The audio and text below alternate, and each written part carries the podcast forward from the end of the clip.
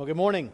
A couple weeks ago, I introduced um, a table in our sermon, and I explained that that was the main method of Jesus' ministry throughout the Gospel of Luke. That he, we called it, in, our forefathers called it table fellowship.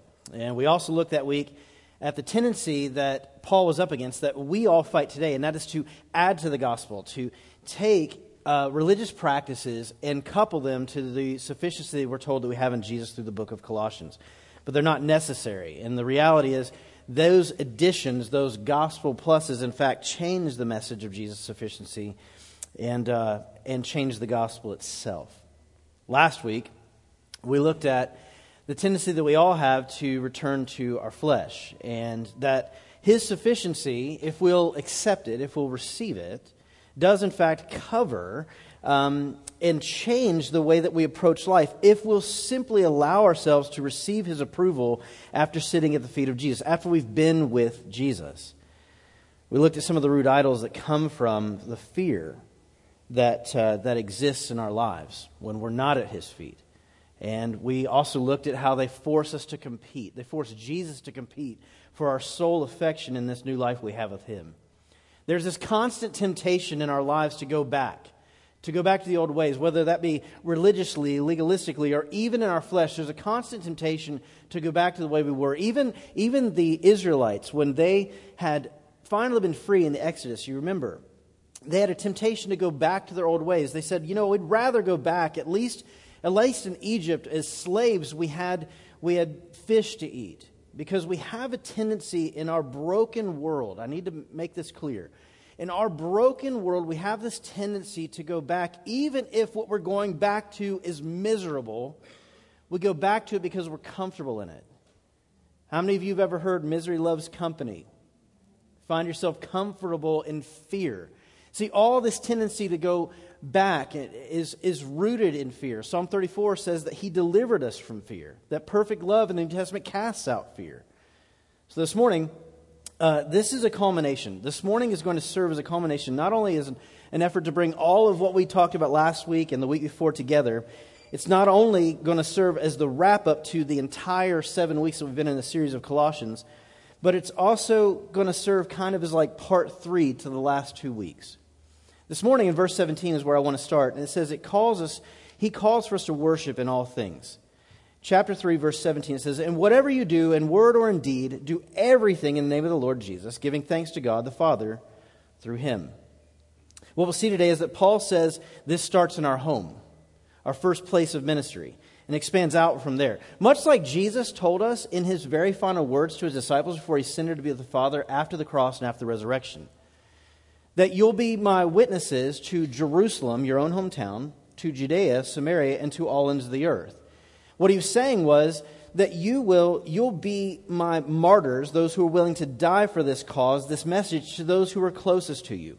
Paul couples that today as he kind of ends this letter to Colossians and he gives us a final challenge. He says, Your ministry really begins with those who are closest to you, and it extends from, from your own home to then outward. So there's the, stra- the strategy to what Jesus is saying in Acts 1 8, and there's a strategy to what Paul is saying to us at the end of Colossians that your ministry begins at home and then extends, and then extends, and then extends to all ends of the earth. I've often heard it said that we need to consider our ministry um, and our tendency to want to go across the globe when we don't exercise the tendency to go across the street. Let me take it a step further. I think Paul's saying something else today. I think he's saying this. We need to watch our tendency to go across the street when we haven't yet established the ministry that extends across our own kitchen table. So this morning, there's this. Uh, Dave Ramsey's been made famous for basically two words. He said repeatedly in his life, baby steps. I think, I think today they apply. Let me continue to read um, as we get into this passage. I'm going to jump around a little bit today. The passages will be in our uh, 317 through 46, but today I want to start right here in verse 22 and read the first couple verses here, 20 to 24. Of chapter 3 Slaves, obey your human masters in everything. Don't work only while being watched as people pleasing, but work wholeheartedly, fearing the Lord. And whatever you do, do it from the heart as something done for the Lord and not for people knowing that what you will receive is a reward of inheritance from the Lord. You serve the Lord Christ. Let me just, I'm not, it's not the point of today, but let me just clarify this first word that I read, slaves, is very important. We, we need not allow ourselves to go to the history that we understand in America or even in Egyptian bondage. This is not that term. What we're talking about is a third world country where you either have people who own a business and those who are employees, and that's it. You have the poor, the rich. There's no middle class.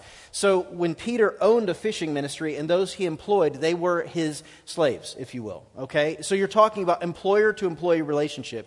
And what he's saying here is if you're an employee, work for your employer as if you work unto the Lord. Do it with all your heart honor them, love them, seek them, because the second greatest commandment was what? To love others as God intended. So even in those who have been put over you, work as though you have loved.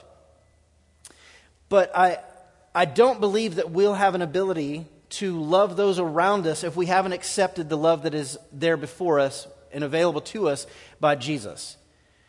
Have you accepted that you've been approved and accepted by Jesus? Have I accepted that He has accepted me and loves me? Can I, in fact, lead others to Him if I'm not myself led by Him? And that's our first point today. Who is leading you? Who's leading you? Because you can't lead anyone where you're not, and you can't lead anyone where you haven't been. We visited last week, and I want to revisit today those root idols, okay? Again, I want to say clearly that they're based in fear. I'm going to bring them up. Approval. This is the longing to be liked. Okay? Power. The longing for influence. Three, control. The longing to see things go your way. Or four, comfort. A longing for pleasure.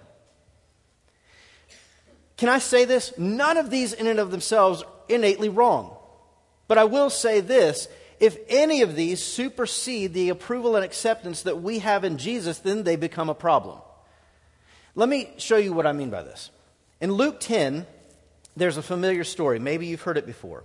It says, While while they were traveling, he entered a village, and a woman named Martha welcomed him into her home. She had a sister named Mary who also sat at the Lord's feet and was listening to what he said. But Martha was distracted by her many tasks. And she came up and asked, Lord, don't you care that my sister has left me to serve alone? So tell her to give me a hand. The Lord answered her and said, Martha, Martha, you are worried and upset about so many things, but one thing is necessary. One thing is better, and Mary has chosen it. She's made the right choice, and it would not be taken away from her. What the Lord says to Mary, I don't know if you heard it or not, is that she chose what was better.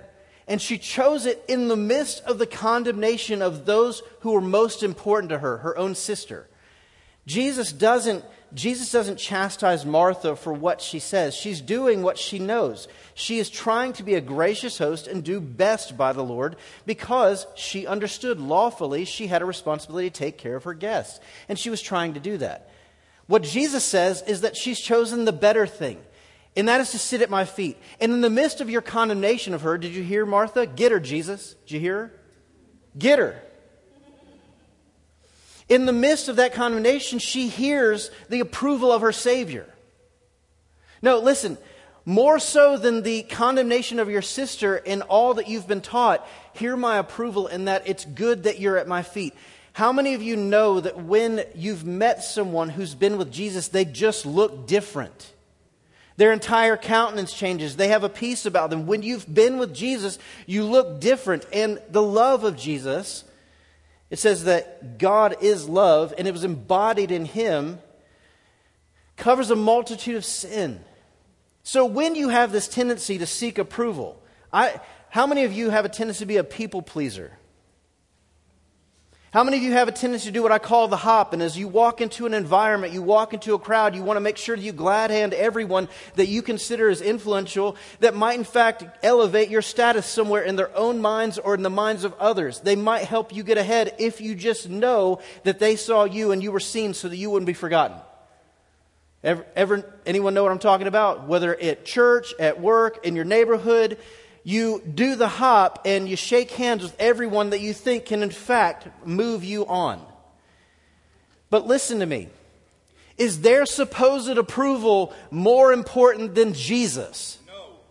And is their supposed approval going to kill, like we talked about last week, the root idols in your life?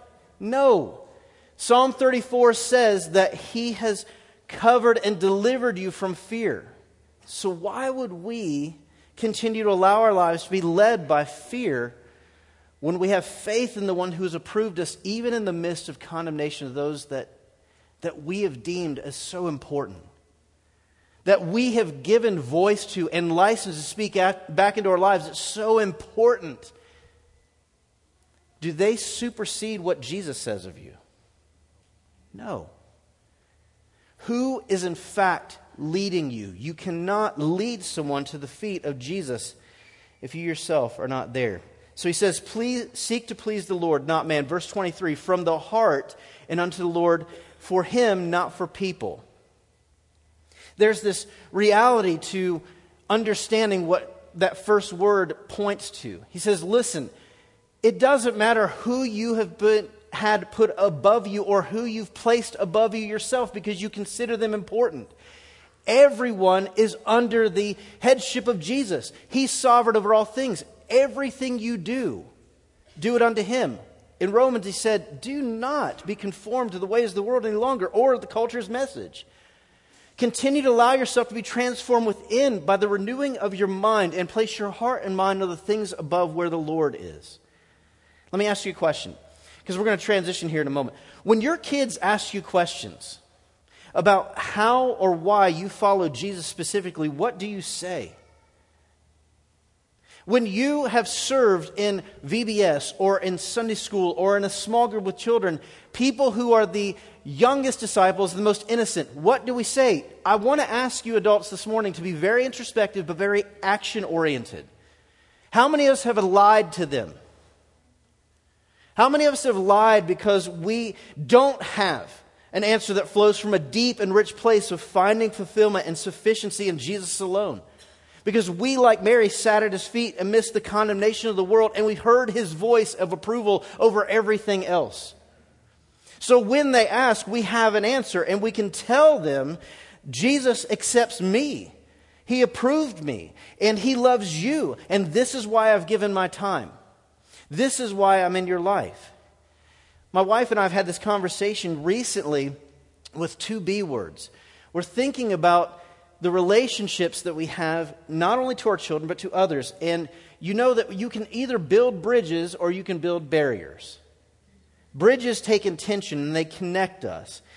There's an old gospel presentation used with children a lot that the cross built a bridge from the world to the Father through Jesus. I love that picture. But most of us don't live our lives like that because when we allow ourselves to be dictated by root idols or fear, we have a tendency to wall ourselves up and build barriers, stiff arming, creating obstacle to deep relationship with other people because we're trying to protect ourselves. So I want you to imagine in your life right now and evaluate in your life, whether it be at work, whether it be at church, whether it be with the people seated next to you, or in your home? Are you building barriers or are you building bridges?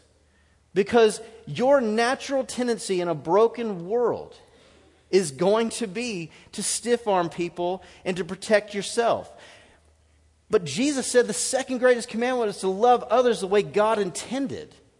And Paul went on and said we need to lift others' needs above our own. So, if this is the call of a New Testament church, then we have to be intentionally about building bridges.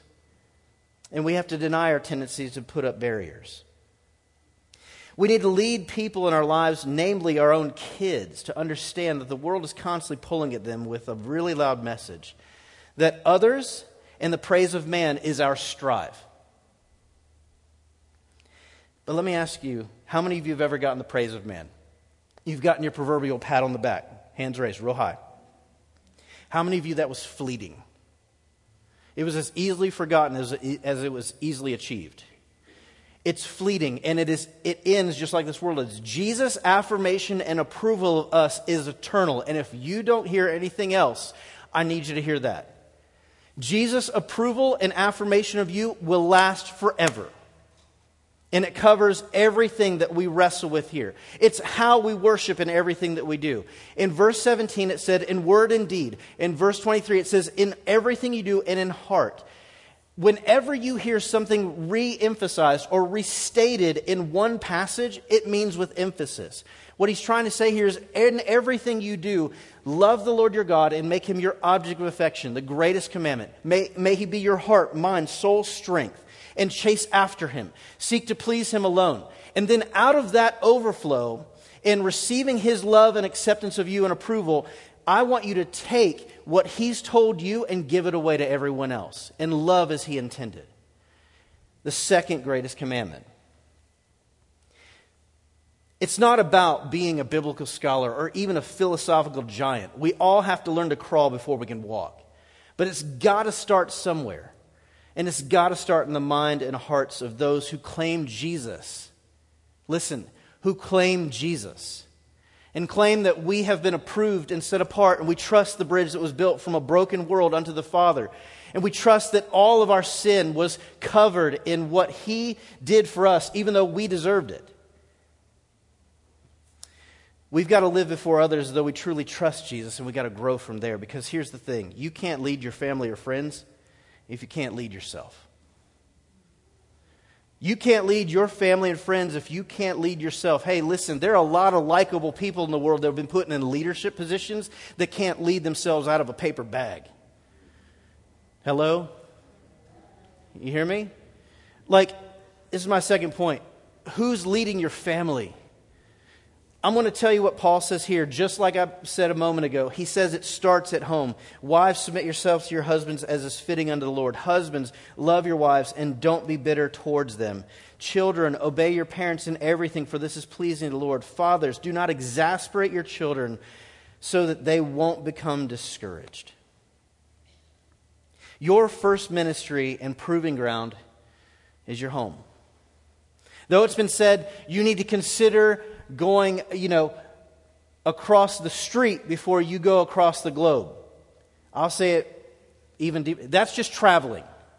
Whatever you don't do in your neighborhood, you shouldn't try to take across the globe. But if you can't extend an opportunity for your family to follow your following of Jesus across your own kitchen table, probably don't need to go across the street just yet.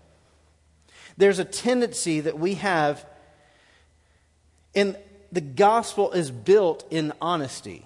Now, I want to be clear not all family is blood. I've lived most of my life this way, okay? Most of my life, I had deeper relationship and fellowship with those who were not blood. I call these people family. Friends that have become family because family was jacked up.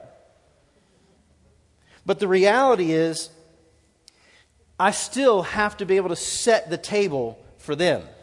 I still have to be able to have a relationship that seemingly uh, allows them to put my life on display and ask questions at the very table that I've accepted in Jesus. We looked at the Revelations of the wedding feast of the Lamb and how he set that for us and how he stands at the door and knocks. And lo, whoever answers, I will come in and sup with him and he with me. We have to, in turn, as ministers of reconciliation, offer that to others. Everything that I just read about these roles is congruent with what we see in 1 Corinthians 13. When I say that not every, every family is blood, what I mean is we have a church family. We call each other brothers and sisters. And within it, we taught it not long ago, we all have roles. We have jobs. There are feet, there are hands. We all have to own our role. When it says Children, honor and obey your parents. That's their role. That's the role they play within it. Wives, submit to your husbands. What it's talking about is a willing submission. It's not talking about a forced submission. You have to take the picture of the garden here. For all these people to accept their roles, it's a willing submission to not only love my role, own my role, but to walk in my role. God loved me so much that He put me in this beautiful garden, Adam, and, and He gave me expanse, and He only said, Stay away from the very thing that is most harmful for you because he loved me. And perfect love comes with boundary. We don't let, we don't let preschoolers play in interstates, right? So we have to own our role and love our role. But he speaks to men specifically twice here. And I just said if he says something twice, it's with emphasis. He says, Don't embitter your wives, or pikranathe. Don't build up a, a file of bitterness against the woman that God has entrusted you, who has come alongside you as the Parakleo, the Paraclete, the Holy Spirit was one who would come alongside. It was the gift of the Father through Jesus to us, and He indwells anyone who is trusted in the name of Christ. Eve was given to Adam as a gift and is to be treated as such.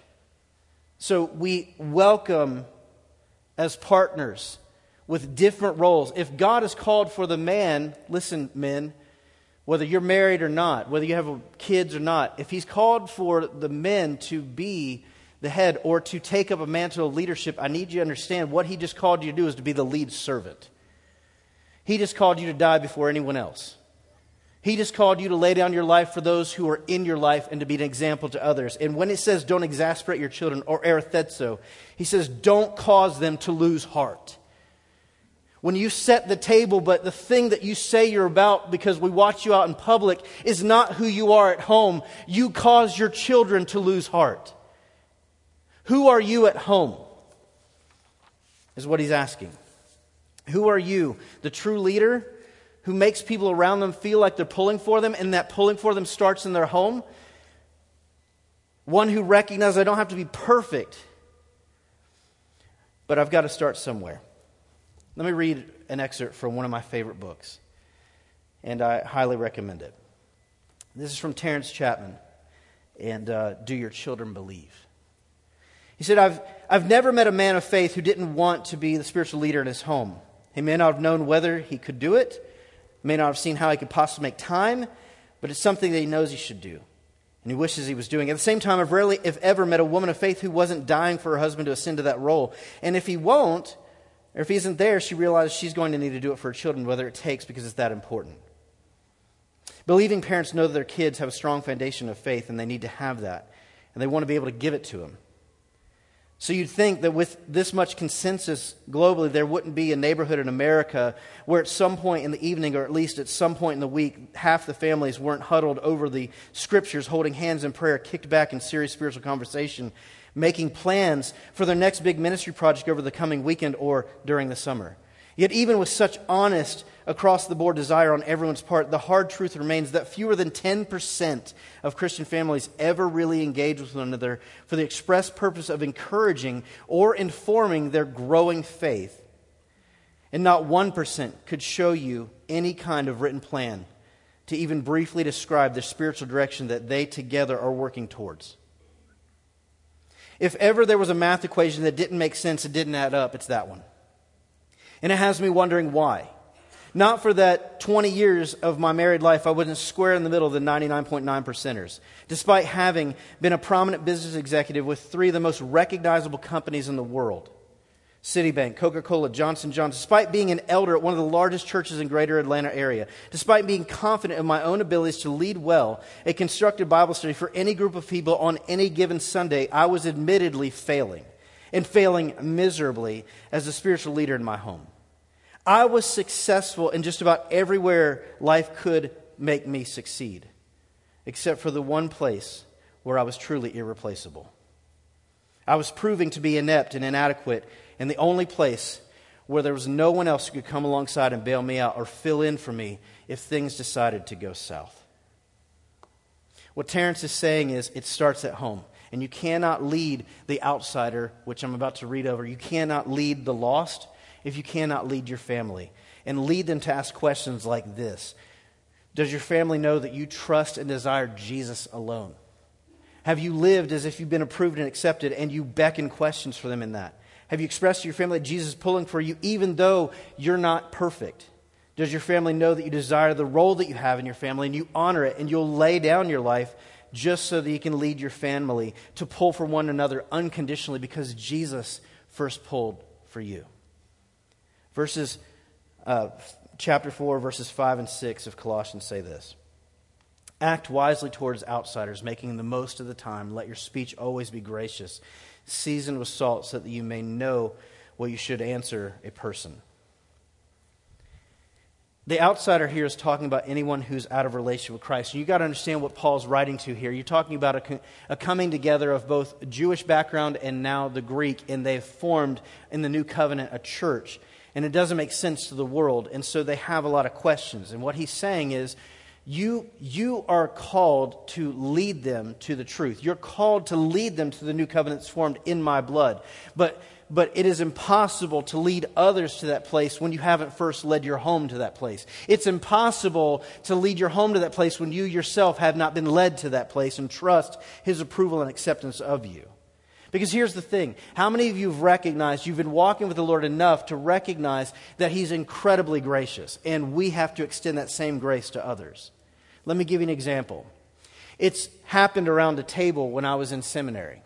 When I was in seminary, I got trained in evangelism, and they were, I was taught this acrostic, okay? I'm not saying it's successful, I'm just saying it happened, okay? We were taught, me and my friend, to, um, to give away the gospel by taking the word faith and breaking it down F A I T H. Maybe you're familiar, I see some heads. Maybe you understand, and to give that away. Well, here's the thing we had been trained on it, we had studied it, and now we were going to go give it away. And we were invited into a house to give it to a family one night. And the person that was so engaged was the wife, the mother. As we walked in, my job that night was just to be uh, the prayer partner. I wasn't, in fact, giving it away. My friend Rick was going to give away the gospel through F A I T H, and I was just going to be praying for him as we engaged, there was a key question to be asked is, you know, what do you think it means for someone to go to heaven? They gave an answer, and he said, I'd like to answer what the Bible says about that if it's okay. So, yeah, it all comes down to word, and the word is faith. Let me use an acrostic. F stands for, and he went completely blank. I could hear it. He didn't know what to say. I didn't look up. I just began to pray. And he goes, F stands for God loves you. and and he he didn't have a biblical reference, just God loves you. And and I was like, Jesus, help him recall, you know, all the training. God help him remember the biblical truth that goes with this. Help him to come along.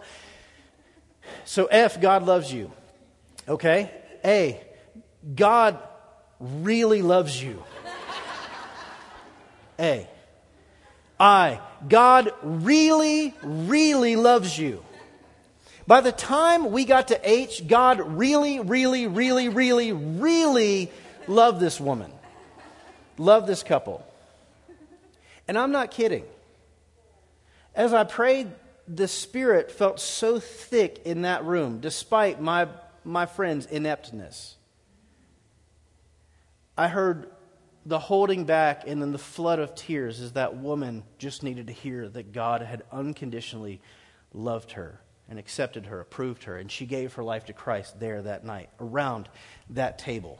As she asked questions, we answered about God's approval and acceptance of her despite the condemnation of the world. You see, we have the ministry of reconciliation and we're asked to reconcile others to God. But here's the thing, guys, as we close Colossians today, it's not going to matter that we spent seven weeks in Colossians if we don't ex- accept His approval of us ourselves. If we don't accept that we ourselves have been loved and received, and in Him it's sufficient. We've journeyed for seven weeks, but have you heard we don't need anything other than Jesus and the work he's done and to grow up in that? And it's really hard. It's really hard to hear the message of Jesus amongst the condemnation of even those who are closest to us, but we have to try. We've got to place ourselves in really close proximity to Jesus and sit at his feet and hear him approve us, even when even when others say you should be busy doing something else, even when inside we feel ourselves going, You didn't talk to so and so, you didn't go see so and so, they didn't know you were there, so you're going to be forgotten. All the lies start to well up. Do you hear me? As we run around seeking to be approved, we've already been approved by Jesus. If your personal ministry to the world flows, follows a structure like Jesus paid for us in Acts 1 8, then we have some things to consider. We got to ask ourselves Am I more concerned about what Jesus thinks than what others think? I'm likely giving less than a wholehearted commitment to Jesus, but this morning I need to be reminded that He graciously loves me. He really, really, really, really, really loves me. And I need to sit in that. And out of my life to my friends, to my family, to those who extend across the table for me, I need to be able to live graciously. Because here's the one thing I, I want to encourage us all you cannot fool family. Hello? You can't fool Jesus. We hear that all the time. If you think that you can fool your family or family, you might be able to fool everyone else, but uh, you simply can't fool those who are closest to you. Home is your first ministry, and they know who you are. If you're seeking to be a minister of reconciliation, then I've got to ask who are you with those who know you best? And does your heart care anymore for the lost? Does your heart care anymore? Is your heart broken? My heart is beginning to break for those in my life who are outsiders. But do I concern myself more with their needs than my own? Is there anything in their life they need more than Jesus? And if, if they're not going to hear it from the pulpit, are they going to hear it from my life preaching before them because I've been accepted and approved? Because Jesus' approval of me matters to me more than anything else. Am I living as though I trust before them and setting the table for them of any who want to require? If they have questions, has my life beckoned to hear those questions and answer them? This morning, you've probably noticed this table setting, and I'll point out a couple things you may have noticed as well. You've noticed there's no wine goblets. Well, it's because I broke one earlier. You know, I went to set this up, and out right here, actually, so please don't go barefooted there, glass shattered. I've met, that goblet has been in my my life for 17 years of marriage and and like I, my wife's finding out that we know we're down one goblet right now in front of all you. Safety in numbers, right? So it'd be, it wouldn't work to put out one goblet here, right? So no goblet, but you know it's kind of her fault. I mean, I can't eat a hot dog without putting mustard on my shirt. Why are you going to trust me with our china? Made 17 years though. In this bread basket, though, is what I want to point our attention to. Before they left this morning, I was here and I watched Eric lead our students to ask and answer one thing What's your largest fears? What are the largest fears you have, and what do you need to put before the Lord? I've read through these, and I read some different fears. I read a couple, don't dies. That's always in there. I actually read one that said, I hope I don't get murdered. I was like, where do these kids think they're going to camp? It's like, welcome to Elm Street. You're Freddy, your roommate, you know?